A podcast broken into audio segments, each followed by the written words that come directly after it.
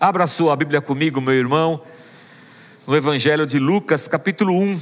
Nesse mês de dezembro, demos uma suspendida na nossa série, meu caro amigo, e durante o mês de dezembro eu quero falar só sobre o Natal. E hoje é o primeiro domingo de dezembro, então para nós já é Natal. Natal está começando agora. Então, pelos próximos domingos até o dia 26, a temática é o Natal. A gente volta com a série Meu Caro Amigo ano que vem. Depois do dia 2, o próximo culto vai ser o dia 9 de janeiro, que aliás é ceia do Senhor. A gente retoma a nossa caminhada. Eu quero ler com você hoje Lucas capítulo 1, a partir do versículo 5. E eu começo essa nossa, esse nosso mês de Natal falando sobre a, a vocação, o chamamento de João Batista. E o texto fala assim: No tempo de Herodes, rei da Judéia, havia um sacerdote chamado Zacarias, que pertencia ao grupo sacerdotal de Abias. Isabel, sua mulher, também era descendente de Arão. Ambos eram justos aos olhos de Deus, obedecendo de modo irrepreensível a todos os mandamentos e preceitos do Senhor. Mas eles não tinham filhos, porque Isabel era estéril e ambos eram de idade avançada. Certa vez, estando de serviço o seu grupo, Zacarias estava servindo como sacerdote diante de Deus. Ele foi escolhido por sorteio, de acordo com o costume do sacerdócio para entrar no santuário do Senhor e oferecer incenso. Chegando a hora de oferecer incenso, o povo todo estava orando do lado de fora. Então o anjo do Senhor apareceu a Zacarias, à direita do altar do incenso. Quando Zacarias o viu, perturbou-se e foi dominado pelo medo. Mas o anjo lhe disse: Não tenha medo, Zacarias. Sua oração foi ouvida Isabel, sua mulher, lhe dará um filho, e você lhe dará o nome de João. Ele será motivo de prazer e de alegria para você, e muitos se alegrarão por causa do nascimento dele, pois será grande aos olhos do Senhor. Ele nunca tomará vinho, nem bebida fermentada, e será cheio do Espírito Santo desde antes do seu nascimento fará retornar muitos dentre o povo de Israel ao Senhor, o seu Deus. E irá diante do Senhor no espírito e no poder de Elias, para fazer voltar o coração dos pais a seus filhos e os desobedientes à sabedoria dos justos, para deixar um povo preparado para o Senhor. Zacarias perguntou ao anjo: como posso ter certeza disso? Sou velho e minha mulher é de idade avançada. O anjo respondeu: Sou Gabriel, o que está sempre na presença de Deus. Fui enviado para lhe transmitir estas boas novas. Agora você ficará mudo, não poderá falar até o dia em que isso acontecer, porque não acreditou em minhas palavras que se cumprirão no tempo oportuno. Enquanto isso, o povo esperava por Zacarias, estranhando sua demora no santuário. Quando saiu, não conseguia falar nada. O povo percebeu então que ele tivera uma visão no santuário. Zacarias fazia sinais para eles, mas permanecia mudo. Quando se completou o seu período de serviço, ele voltou para casa. Depois disso, Isabel, sua mulher, engravidou. E durante cinco meses não saiu de casa. E ela dizia: Isso é obra do Senhor.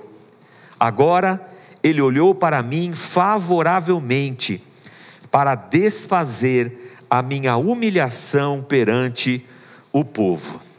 E eu queria que você tiver de Bíblia, você virasse a página, porque a gente vai continuar a leitura No momento em que Zacarias é, nasce, o pai de, que João Batista nasce, Zacarias, o pai dele, faz um cântico de adoração e de louvor a Deus, o cântico de, de Zacarias. E a gente vai ler a partir do versículo 76. Zacarias diz assim: E você, menino, está dizendo do filho dele, João Batista, e você, menino, será chamado profeta do Altíssimo pois irá adiante do Senhor para lhe preparar o caminho, para dar ao seu povo o conhecimento da salvação, mediante o perdão dos seus pecados, por causa das ternas misericórdias de nosso Deus, pelas quais do alto nos visitará o sol nascente, para brilhar sobre aqueles que estão vivendo nas trevas e na sombra da morte, e guiar nossos pés no caminho da paz. E o menino crescia e se fortalecia em espírito, e viveu no deserto, até aparecer publicamente a Israel. Muito bem. Até aí. Senhor, fala com a gente nessa manhã. Nos enche, Pai, da tua presença, da tua palavra. E que cada um de nós aqui, Senhor, sejamos transformados de alguma maneira a partir da tua palavra e da ação do teu Espírito Santo em nós. É o que te pedimos em nome de Jesus. Amém. Amém. Eu começo o nosso ciclo natalino falando sobre João Batista. Isso é de uma certa maneira significativo, porque eu, eu não, não sei se você se lembra, mas o último profeta que havia sido levantado em Israel fora Malaquias, que é o, na nossa Bíblia cristã, o último livro do Antigo Testamento.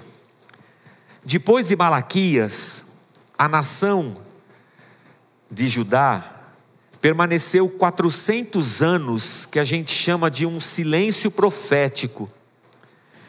Por 400 anos, nenhum profeta de Deus se levanta para falar à nação. Malaquias é um profeta pós-exílico, o povo havia sido liberto do, do cativeiro babilônico, eles retornam para Jerusalém, eles estão sob o domínio do Império Medo-Persa. Eles reconstroem o templo nos dias de Esdras, os muros são reconstruídos nos dias de Neemias. Judá se reestrutura, mas estão debaixo do domínio medo-persa. Depois dos medos e persas, o império seguinte que dominou aquela região foi o império grego também por muitos anos. Depois o Império Grego sucumbiu diante do avanço do Império Romano. Nos dias em que Jesus nasce, e João Batista também, é o Império Romano quem domina. Então, depois que Israel volta do cativeiro babilônico, nunca mais eles foram uma nação independente. Sempre estiveram debaixo de um poder opressor. Foi o Império Babilônico, depois os Medo-Persas, os gregos, os romanos, eles estavam sempre debaixo de um, de um domínio. Nunca mais foram uma nação independente com um rei. Mas a vida seguiu em Jerusalém. O templo, os sacerdotes, os sacrifícios, a religião, a lei, as sinagogas, e sempre numa relação de muito atrito entre essa nação e a, a nação dominante, seja os gregos, seja os romanos, porque o povo de Judá estava sempre esperando o Messias, que viesse libertar a nação, e libertando-os, reinaria como rei, igual Davi. E então eles teriam a sua independência de novo. Nesses 400 anos, Deus não se manifesta. Como assim? É, Deus não falou com eles através de um profeta. Nenhum profeta se levanta nesse tempo com uma direção de Deus específica, mas o povo continua na sua busca por Deus, nos seus sacrifícios, nas suas orações, até que num dado dia, Zacarias, um sacerdote, os sacerdotes todos vinham da linhagem de Arão, lá de trás, lembra de Arão e Abraão, lá de trás. É dessa linhagem que vêm os sacerdotes. E o Zacarias é um cara que está nessa linhagem, ele é um sacerdote. E por escala, os sacerdotes serviam no templo. E Zacarias estava na escala dele. E o Lucas faz questão de dizer que a mulher do Zacarias também pertencia a essa mesma descendência. Ou seja, marido e mulher vinham da mesma tribo, a tribo de onde saíam os sacerdotes que serviam no templo. E o texto diz para a gente que eles eram muito tementes a Deus, muito, os dois, o casal muito sérios na lei e na sua relação com Deus, muito sinceros, mas ela era estéril, eles não tinham filhos. E isso, irmãos, dentro de uma nação cuja cultura e a vida social se desenrola dentro das tribos, dos clãs, você não ter filho é uma vergonha. E quando você estende isso para dentro da vida religiosa, não ter filho é sinal de que Deus, de alguma maneira, está exercendo um juízo sobre esse casal, porque Deus não deu filho para eles, porque eles fizeram alguma coisa errada, eles não merecem ter filhos. Então, ser uma mulher estéril era como ser uma mulher condenada por Deus, uma vergonha dentro daquela sociedade, ainda mais um marido sacerdote. Mas tudo bem, Vida que segue, né, irmãos? Esse homem Zacarias entra no templo, era a escala dele, e por um tempo ele se desloca até Jerusalém, onde tem o templo, ele vive por lá, por esse tempo de escala. E quando ele entra no templo para oferecer o incenso, Gabriel, o anjo de Deus, se apresenta do lado direito do altar. Eu sei que a gente vive com Deus sempre, mas quando Deus vem assim, a gente se espanta, irmãos, a gente fica meio ups. E aí o anjo vem e fala assim: Zacarias, ouvi as tuas orações. Você vai ter um filho. Isabel vai ficar grávida. O Zacarias escutou e a resposta de Zacarias ela é interessante. O Zacarias ficou com muito medo, o anjo falou para ele não ficar com medo porque vai dar tudo certo e não sei o quê. Mas o Zacarias pergunta assim: como é que eu posso ter certeza disso? Como é que eu posso ter certeza disso? Cara, Zacarias sabe que ninguém entra lá no lugar santo, nem no lugar santíssimo, a não ser que seja um sacerdote. Zacarias sabe que só ele está na escala naquele dia, não tem mais ninguém ali dentro. No Santo dos Santos, então, muito menos, porque no Santo dos Santos só o sumo sacerdote que entrava. Aliás, entrava amarrado, porque se ele morresse lá dentro em pecado, tinham que puxar a corda e arrastar o defunto, porque diante de Deus ele tinha, havia sido fulminado. Então Zacarias sabia, sabia que não tinha ninguém lá por dentro. Ele está vendo o anjo.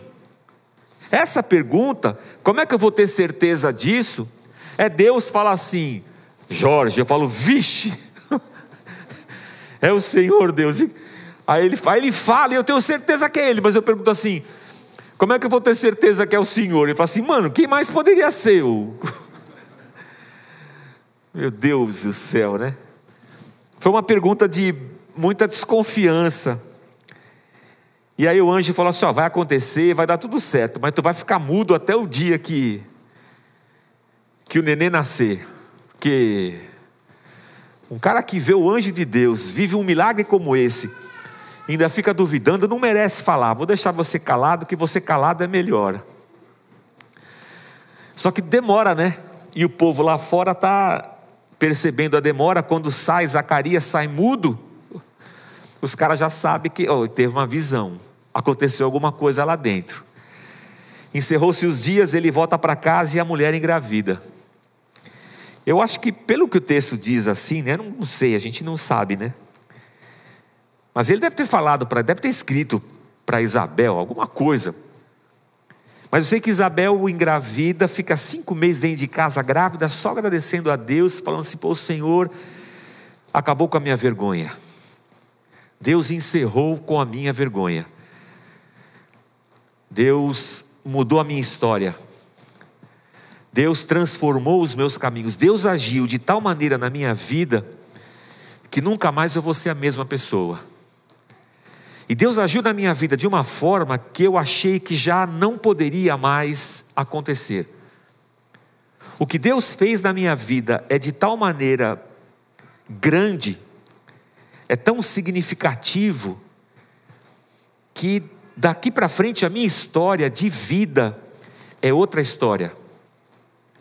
E o que acontece lá dentro, dentro do, do santuário de Deus, no lugar santo onde estava o sacerdote, é que Deus fala para Zacarias: Vou te dar um filho, e o teu filho vai ser um profeta do Altíssimo. Opa! Ô pastor, o filho dele já não ia ser sacerdote? Ia. Ah. Se ele ia ser sacerdote, ele já não ia servir a Deus? Sim, ele ia. Porque é herança sacerdotal. Passa de pai para filho. O pai é sacerdote, o filho vai ser também. Se ele já vai ser sacerdote, para que toda essa essa encenação? Para que, que o anjo veio do céu?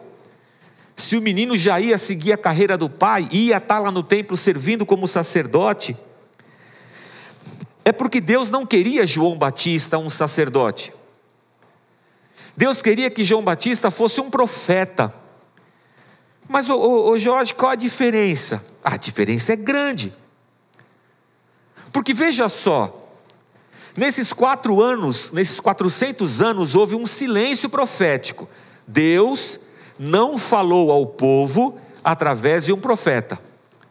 Mas o povo falou a Deus? Sim, o povo falou a Deus. Através de quem? Dos sacerdotes porque é o sacerdote que entra no templo, leva o sacrifício, leva o incenso. O sacerdote representa o povo diante de Deus. É isso que o sacerdote faz. Ele pega as ofertas, os sacrifícios, os incensos, eh, as, tu, leva para o templo e apresenta a Deus. O profeta não. O profeta não fala do povo para Deus, o profeta fala de Deus para o povo. E o interessante é que os sacerdotes têm uma descendência, todos são da linhagem de Arão. E os profetas? Os profetas vêm do nada. O profeta é assim: Deus chama o cara e fala assim: vai lá e fala para o meu povo isso, isso, isso. E Deus sempre usou os profetas. A Bíblia é cheia de livros de profetas. Sempre que o rei estava andando torto, ou que o povo estava andando torto, Deus levantava um profeta. E o profeta ia lá e falava assim: Isso aqui está errado, não façam assim. Quando você lê Isaías, lê Jeremias, é sempre assim. Aliás, quando Davi peca, não sei se você se lembra da história, quando Davi peca com, com a Betseba, Davi era casado e teve um caso com Betseba, é um Hoje em dia a gente chamaria isso de adultério. É, o profeta vai lá, Natan, com o risco do rei cortar a cabeça dele, porque se o rei não gosta do que o profeta fala, dá um fim nesse profeta. O profeta fala assim: Rei, ó oh, santidade, rei Davi, o maior rei que Israel já teve, você pisou na bola. Você tem suas mulheres aí, você pegou a mulher do cara lá, ficou com ela, engravidou ela, matou o marido dela. E Deus está dizendo aqui que sujou. O negócio está tá feio para você. O profeta é o cara que, tá, que não tem o rabo preso com o rei, sabe? Ou com o sistema religioso. O profeta vem de Deus e vape. Porque se o profeta tem o rabo preso com o rei, ele vai falar mal do rei? Ele vai apontar o pecado do rei? É o rei que paga as contas dele, a comida dele, o salário dele. Ele vai dizer: Ó oh, rei, Deus falou que você é lindo. Aleluia. E se o profeta está ligado à religião, ele vai falar alguma coisa contrário ao caminho da religião? Ó, oh, a gente está se desviando de Deus. Nada, ele de lá que vem o salário dele, fica quieto. O profeta tem que estar livre para falar. É por isso que eu penso na igreja sempre como uma voz profética na nação. A igreja não pode estar filiada a um partido político. Porque se ela estiver filiada a um partido político, ela vai defender aquele partido, como é que ela vai ser profeta lá dentro e apontar o erro? A igreja tem que estar isenta para poder apontar as injustiças e ir contra o sistema. Então Deus não queria que João Batista estivesse dentro do sistema religioso de Israel. Deus queria João Batista, o filho de Zacarias, fora do sistema. Porque Deus ia usar João Batista para falar a esse povo. João Batista não ia ser alguém que falaria com Deus, representando o povo. João Batista ia ser um cara que ia falar para o povo representando Deus. Caminho inverso. Eu não sei se Isabel e se Zacarias tinham toda a consciência do que estava acontecendo. Desconfio que eles não tinham. Mas só o fato de ter um filho e saber que Deus estava levantando já era motivo de muita alegria. Mas sabe o que o texto me chamou a atenção, irmãos, quando eu estava meditando e refletindo a, a respeito disso? É que ele fala assim, ó, o João Batista vai ser consagrado, não vai poder beber bebida forte. Não vai poder beber vinho, cerveja, é, chevette, corote. É, que mais que vocês bebem, irmãos, que eu não sei? É.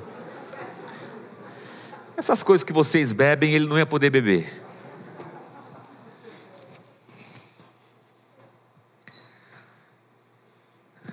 É só isso. Caipirinha.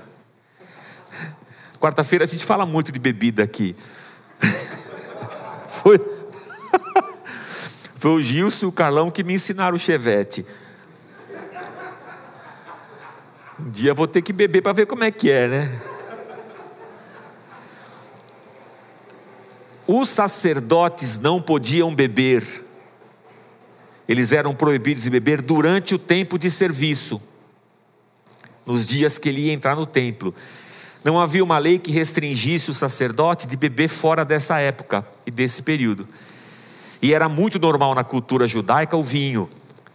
Porque uva, irmãos, se você apertar a uva, pegar a uva, amassar e deixar num pote lá em casa, vai fermentar e vai virar vinho. Certeza.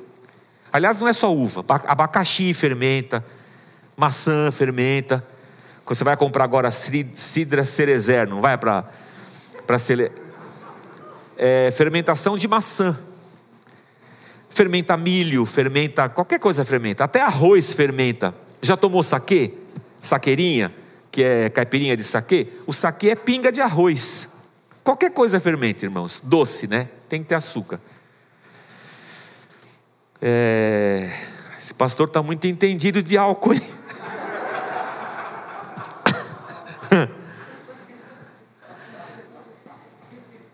Apesar de ter crescido na igreja batista, os batistas são abstêmios. Batista não pode beber nunca. Presbiteriano pode, os presbiterianos bebem. Eu falei, ai que azar, fui me converter bem na igreja presbiteriana e não na, na igreja batista e não na presbiteriana, porque se eu batizasse na presbiteriana podia beber. Mas tudo bem. O sacerdote não podia beber no tempo do serviço. Fora disso não havia restrição. E para o povo? Para o povo não havia restrição nenhuma. Por que, que Deus fala que João Batista não ia poder beber nunca, o que é um passo além do sacerdócio? É porque isso era um voto comum também dentro de Israel, que muito provavelmente João Batista era, que a gente encontra lá no Velho Testamento, que é um negócio chamado Nazireu. Não sei porque tem esse nome aí, Nazireu. O nazireu era, era gente que Deus separava desde o ventre da mãe e esse não ia poder beber nunca. Nem vinho, nem cerveja, nem nada. Não ia poder cortar o cabelo. Tinha várias questões no voto. Então a gente percebe que o chamamento de João Batista está um passo além do sacerdócio e um passo além de toda a nação de Israel. Ele era uma pessoa consagrada a Deus, cheia do Espírito Santo desde o ventre da mãe. Mas o Jorge, o Espírito Santo não estava com todo mundo na, na velha aliança, não. Na nova aliança, depois do Pentecoste, o Espírito Santo está sobre todo mundo. Se você confessa que Jesus Cristo é o Senhor, o Espírito Santo está na sua vida, na sua e na minha. Então nós todos aqui temos o Espírito Santo. Nos dias de João Batista, não era assim. Algumas pessoas eram cheias do Espírito Santo, João Batista era, desde a barriga da mãe dele. E esse cara consagrado desde a barriga, que não ia poder tomar vinho, que ia ser cheio do Espírito Santo e que Deus tira de dentro da religião de Israel para ser um profeta, Deus fala assim: ele vai fazer retornar muitos dentre o povo de Israel ao Senhor. Como assim, Jorge? Deus tira o cara de dentro da igreja, de dentro do templo, leva ele para o deserto, porque Deus quer usá-lo para trazer as pessoas lá de dentro para Deus. Isso quer dizer que as pessoas que estavam lá dentro estavam distantes de Deus? Sim, é isso mesmo. E se João Batista seguisse a sua vida como um sacerdote, essa situação não mudaria.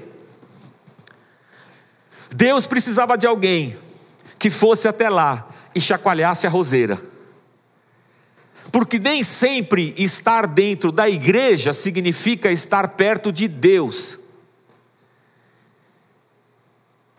Nem sempre estar dentro da igreja e obedecer a todos os mandamentos da igreja significa estar perto de Deus. Quando eu era pequeno e frequentava a escola bíblica dominical, a gente tinha um livrinho da escola bíblica dominical que era impresso pela JUERP, a Junta de Educação Religiosa Batista. E a gente tinha que estudar a lição durante a semana para ir para a escola bíblica no domingo. Quando eu chegava na escola bíblica domingo, o professor estava com uma um diário de classe, igual os diários de classe que tinha na minha escola estadual que eu estudava, igual o diário de classe. Tinha o nome dos alunos, o nome do professor e as tarefas. Então, quando eu chegava lá, o professor perguntava, primeira, primeiro ponto lá, trouxe, trouxe o, a revistinha, trouxe um ponto. Trouxe Bíblia, trouxe dois pontos. Estudou a lição, porque não é só carregar a revistinha. Estudou a lição? Estudei. Ponto. Fez as leituras diárias, porque tinha a leitura da segunda, da terça, da quarta. Tinha que ler a Bíblia. Quando era pequeno, tinha que ler a Bíblia. Fiz a leitura diária. Ponto. Vai ficar para o culto depois da escola dominical ou vai embora para casa? Vou ficar no culto, mais um ponto. Aí fechou o ponto. Tinquina. Fechou. No final do ano, via-se quem foi o melhor aluno.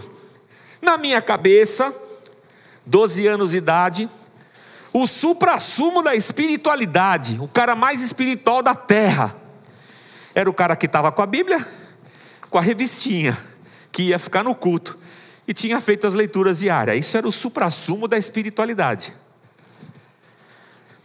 O que me espantou depois é saber que o cara podia estar com a Bíblia, com a revistinha, ter feito a leitura diária e estar completamente distante de Deus.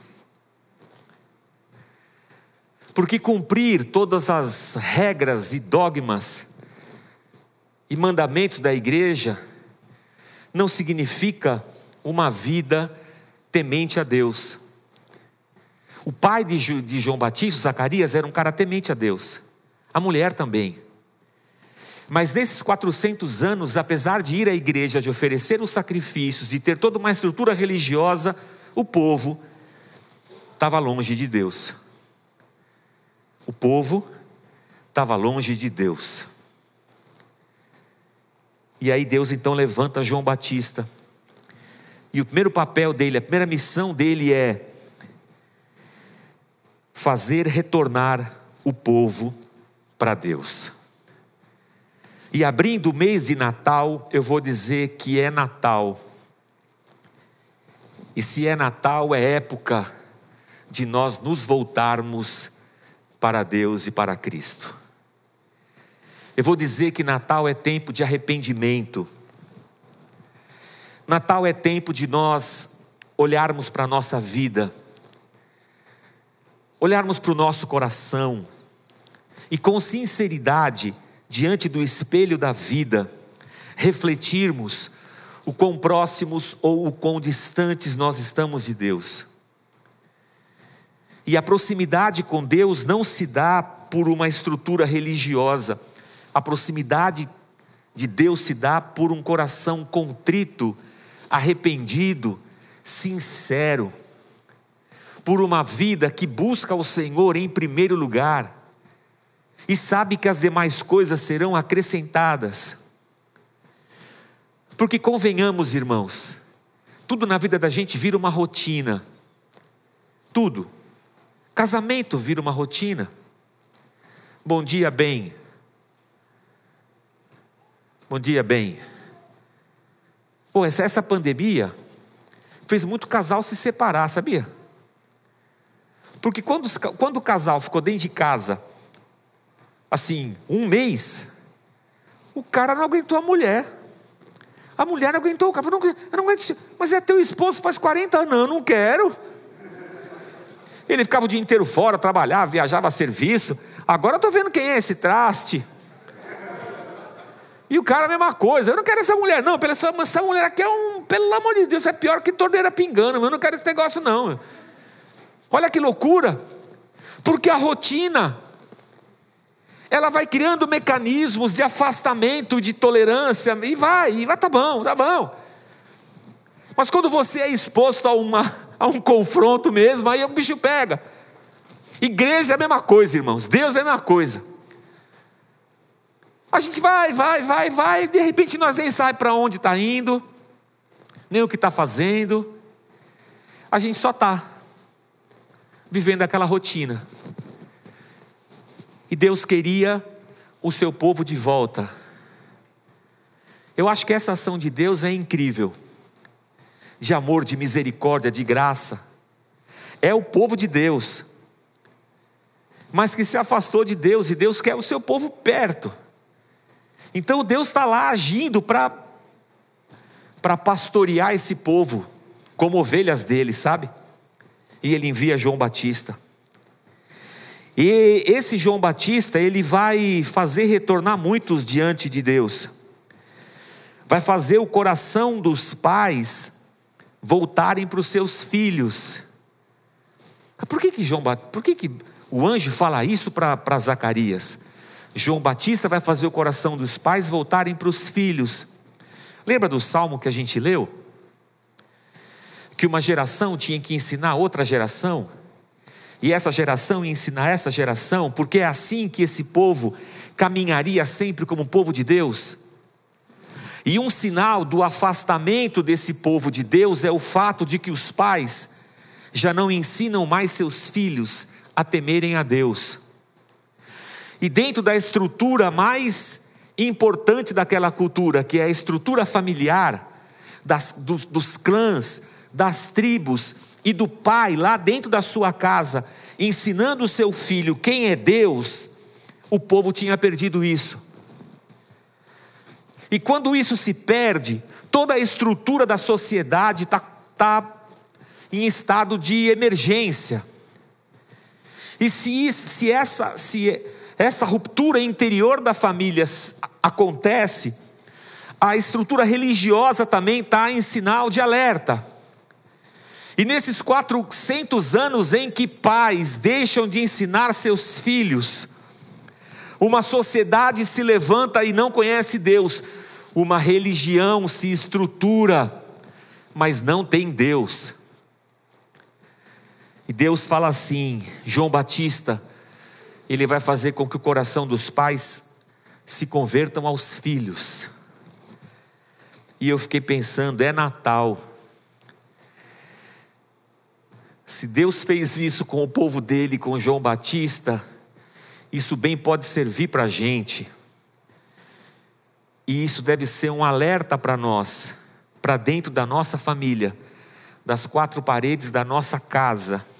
Deus quer trabalhar os nossos lares. Deus quer que a esposa ame o esposo e o esposo ame a esposa. Deus quer que os pais ensinem seus filhos. Deus quer que dentro da estrutura familiar a sua bênção esteja derramada. Deus quer lares transformados, curados. E isso porque é Natal, porque Deus está salvando o seu povo através de Cristo. Então eu penso que Natal é uma época da gente olhar para dentro, para dentro da família. Dos pais pelos filhos, dos filhos pelos pais, do esposo para a esposa, da esposa para o esposo. E já falei outro dia, quando a gente se converte, a gente esquece da família. Conversão é sinônimo de desagregação familiar, porque crente é uma raça esquisita, irmãos. Se converte, pronto, abandona a família. Não vai mais na festinha, não bebe mais cerveja, não vai mais no batizado, na crisma, na primeira comunhão, não, não vai mais no casamento do outro, não vai aquele é macumbeiro, aí não vou mais. Aí vai desagregando, sabe? E aí eu viro religioso, entro nessa rotina, oprime os, fi, os filhos, obriga filho a ir na igreja, obriga filho a se batizar, obriga filho a, a cumprir regras religiosas, mas ele mesmo está distante de Deus. As relações se transformam em relações ruins, sabe? Natal é tempo de revolução familiar. Quem sabe Deus não está nos dando esse Natal agora, porque Ele quer salvar a nossa família do caos. E mais uma coisa Ele vai fazer: Ele vai fazer com que os desobedientes se voltem à sabedoria dos justos. Deus quer uma nação de pessoas obedientes, sábias, e quem sabe nesse Natal Deus não está esperando isso e desejando isso para mim e para você. Nesses tempos em que a igreja está tão polarizada, que a igreja está tão polarizada, juntamente com a política nacional e mundial, né? Porque a política mundial está assim. E nós também, como igreja, como pessoas, estamos abdicando da nossa sabedoria cristã e estamos sendo conduzidos pelo pêndulo da sociedade, brigando por causa de política, de candidatos, de partidos, dando voz e razão para as demandas da, da cultura e da sociedade. A gente é engraçado, irmãos, a gente é engraçado. Eu digo para nós evangélicos, porque a gente é evangélico. E eu sou pastor, né? Eu tenho que falar isso. Mas olha a meleca, olha a meleca, a meleca. Lá na igreja que eu frequentava, desde pequenininho, tinha uma moça que tinha tido poliomielite quando era pequena. E ela, uma perna dela puxava assim, e ela e não só a questão física, mas também ela teve uma lesão cerebral que deixou ela. Ah, como é que eu vou dizer isso? É, ela, não, ela não, não desenvolveu, sabe, a, a, a, a mente dela, por causa da poliomielite. Mas aí, quando a vacina da polio veio, cara, para cima, né, meu? Vacinando. Vacinando, vacinando, vacinando, vacinando, vacinando. Aí as crianças já não corriam mais esse risco. Não só da poliomielite, do sarampo, sei lá, eu na escola nós nem sabia. Eu, eu chegava na escola, pequenininho, os caras vinham com os revolvão, meu. Era vacina por. Era pressão, sei lá que era aquilo, meu. A gente só ficava na fila, não tinha pai, não tinha mãe, não tinha ninguém. Era só a gente com os colegas. Se você chora, depois você vai ser azucrinado, porque o bullying era liberado. Pode chorar, não pode fazer xixi na calça. O cara metia o revólver no seu braço e pau, e você fazia aquele corpo duro. Ah, nem doeu, nem doeu. Vai chorar só em casa. Tomamos várias vacinas assim na escola. Tá bom. Vacinamos, tá todo mundo bem. Agora, 2021, 2021. Eu tomava vacina na escola em 74, 73, 77. Agora, eu não sei por que cargas d'água. O crente não toma vacina, porque ele fala que a vacina é comunista. Rapaz! Não, essa vacina aí é da ordem mundial, porque o, o anticristo. É, porque o, o, o. Tem alguém dizendo calma? Não, eu tô. Deve ser o anjo que está falando para mim. Calma, calma, acho que é o anjo.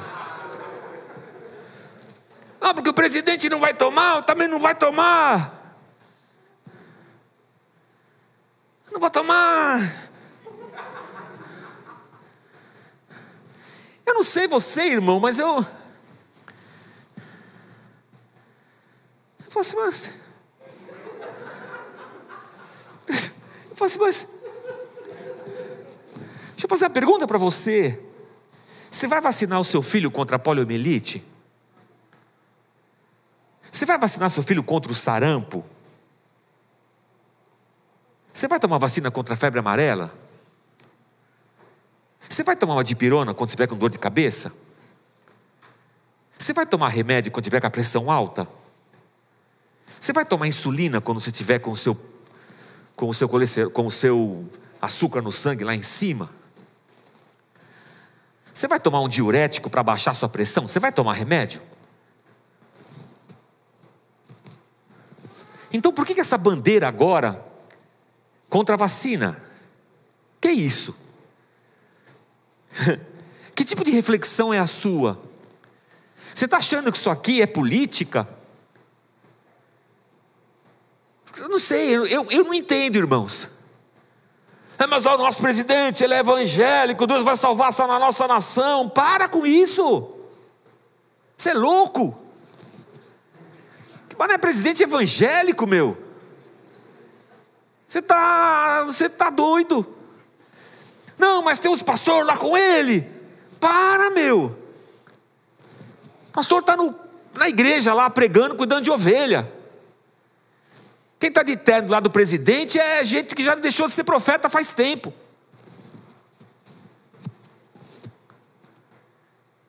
Larga disso, senhor. Vai lá, toma vacina, toma os remédios e para de, de frescura. Ah. Deus levantou João Batista. Eu não tô, ó, desculpa, irmãos, tudo isso aqui está no texto, tá? Não é para ficar preocupado, não.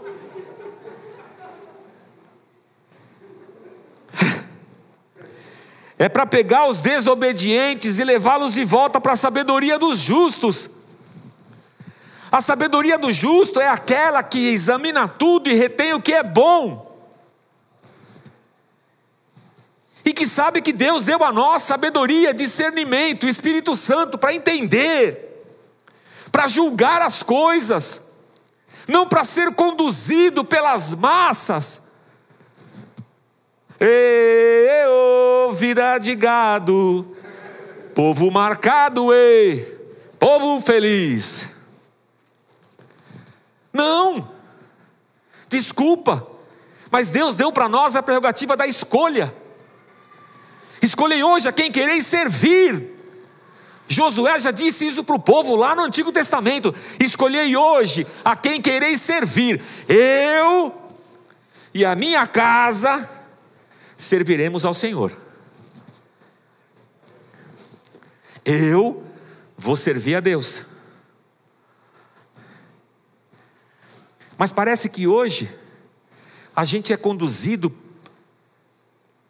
pelo sistema do mundo, pelas tendências do mundo. Estamos brigando crente com crente por causa do presidente, como se o presidente fosse crente. Ou se ele, como se ele fosse um homem de Deus. Sabe quem é um homem de Deus, irmãos? Sabe quem é um homem de Deus?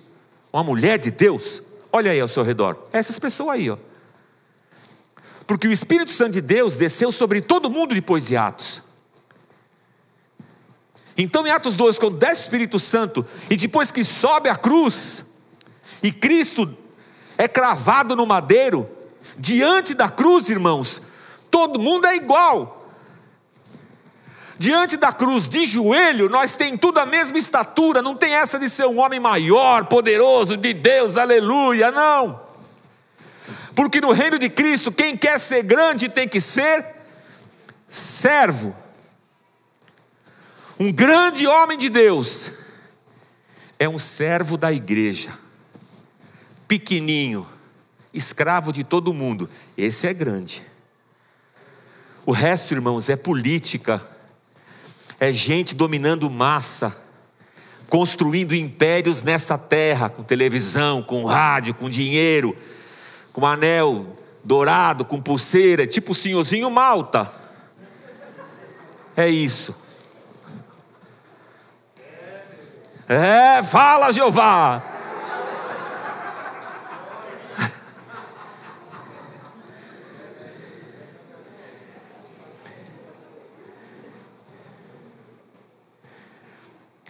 E João Batista veio para deixar um povo preparado para Cristo. João Batista veio para deixar o povo preparado para Jesus.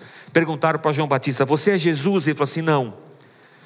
Eu estou só cumprindo as palavras do profeta Isaías, eu estou preparando o caminho para ele. Eu não sou digno nem de desatar as sandálias dele.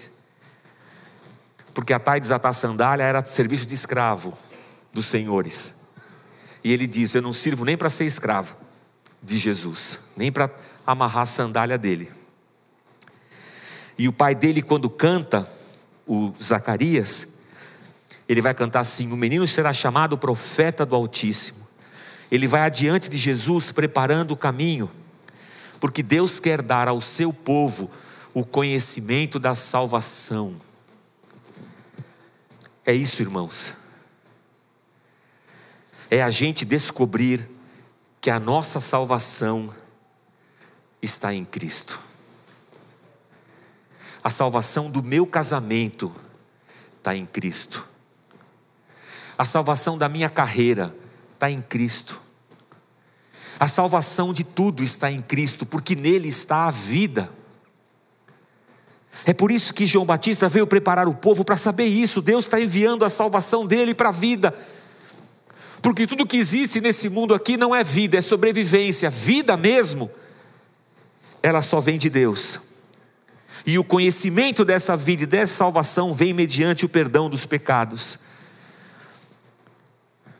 É Natal, tempo de nós nos arrependermos, tempo de nós agarrarmos Jesus Cristo, porque Ele é a nossa salvação, tempo de nós restaurarmos relacionamentos familiares, tempo de nós trilharmos caminhos de obediência, voltarmos a nossa mente a Cristo permitir que Cristo leve a nossa mente cativa, permitirmos-nos converter-se, sabe? Conversão, mudança de caminho, de vida, intimidade, relacionamento com Deus e tudo isso por causa das ternas misericórdias de Deus, que do alto fez com que o sol nascente brilhasse sobre nós e nós então saíssemos das trevas, da ignorância, da morte, do pecado. É Natal, é tempo da gente dar um passo em direção à luz. O triste e o, e o feliz é que quando mais eu me aproximo da luz, mais eu percebo quão grande eram as trevas nas quais eu vivia. E porque eu vivia nas trevas, quão suja era a minha vida.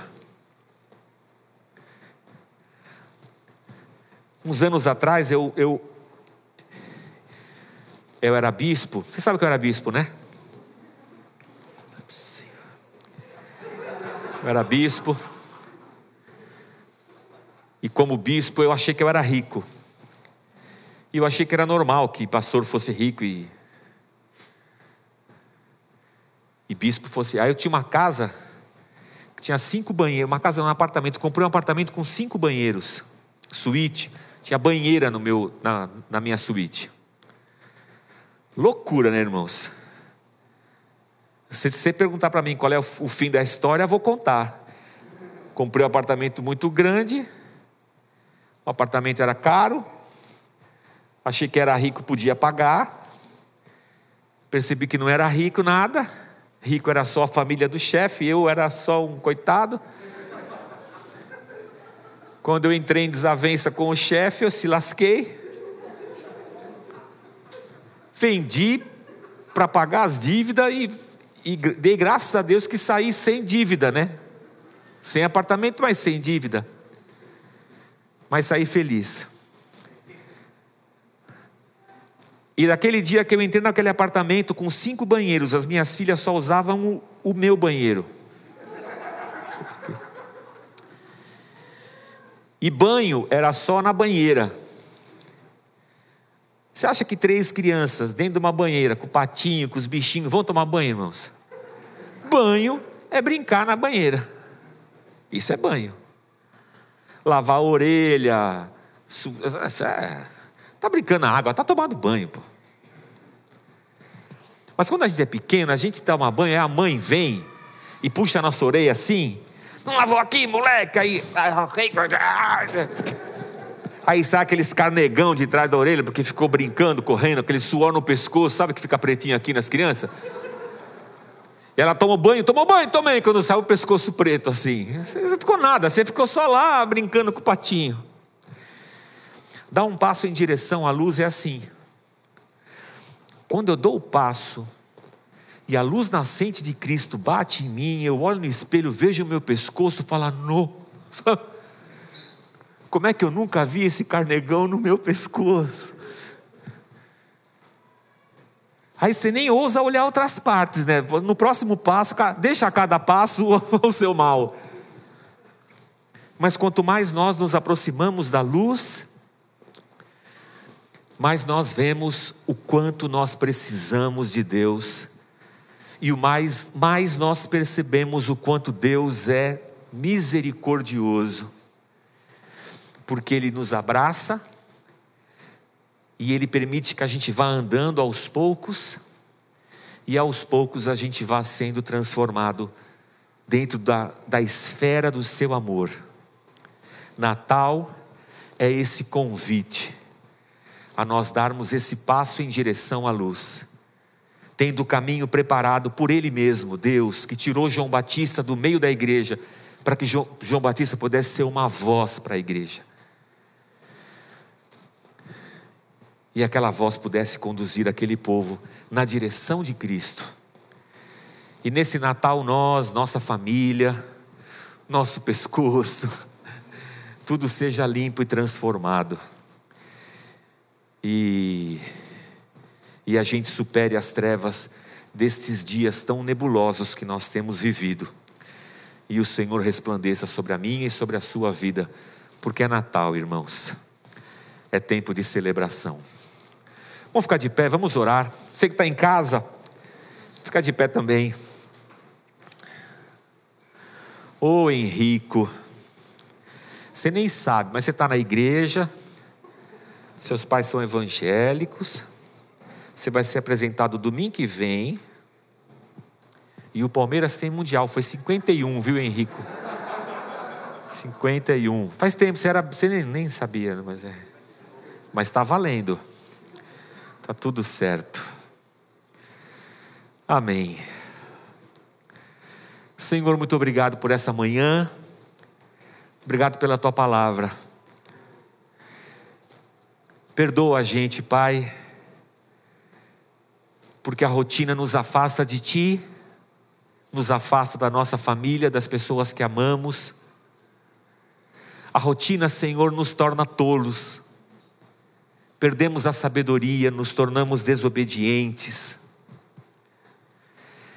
Mas está chegando o Natal, Senhor, assim como estava chegando também nos dias de João Batista, mas o Senhor, na sua misericórdia e amor, levanta João, porque o Senhor queria alcançar seu povo. Muito obrigado por essa manhã, porque o Senhor está nos dando a oportunidade de nós também nos aproximarmos mais de Ti. Restaura, Senhor, a nossa comunhão, restaura os casamentos, os lares, as famílias, restaura os relacionamentos entre pais e filhos, quebranta o nosso coração, que esse Natal seja tempo de arrependimento, de contrição, de entrega, de obediência, que seja tempo de nós darmos passos seguidamente na direção da luz de Jesus Cristo. E assim, Senhor, sejamos nós, a tua igreja, uma voz profética no meio dessa geração, para que as pessoas saibam que existe Deus e de que só há salvação em Cristo teu Filho. Ajuda-nos, Pai, mas acima de tudo, muito obrigado pelo dom da vida, porque o Senhor é o nosso pastor e tem cuidado da gente. A Ti toda honra e toda glória. Nós oramos, ó Deus, agradecidos em nome de Jesus. Amém, Senhor. Amém.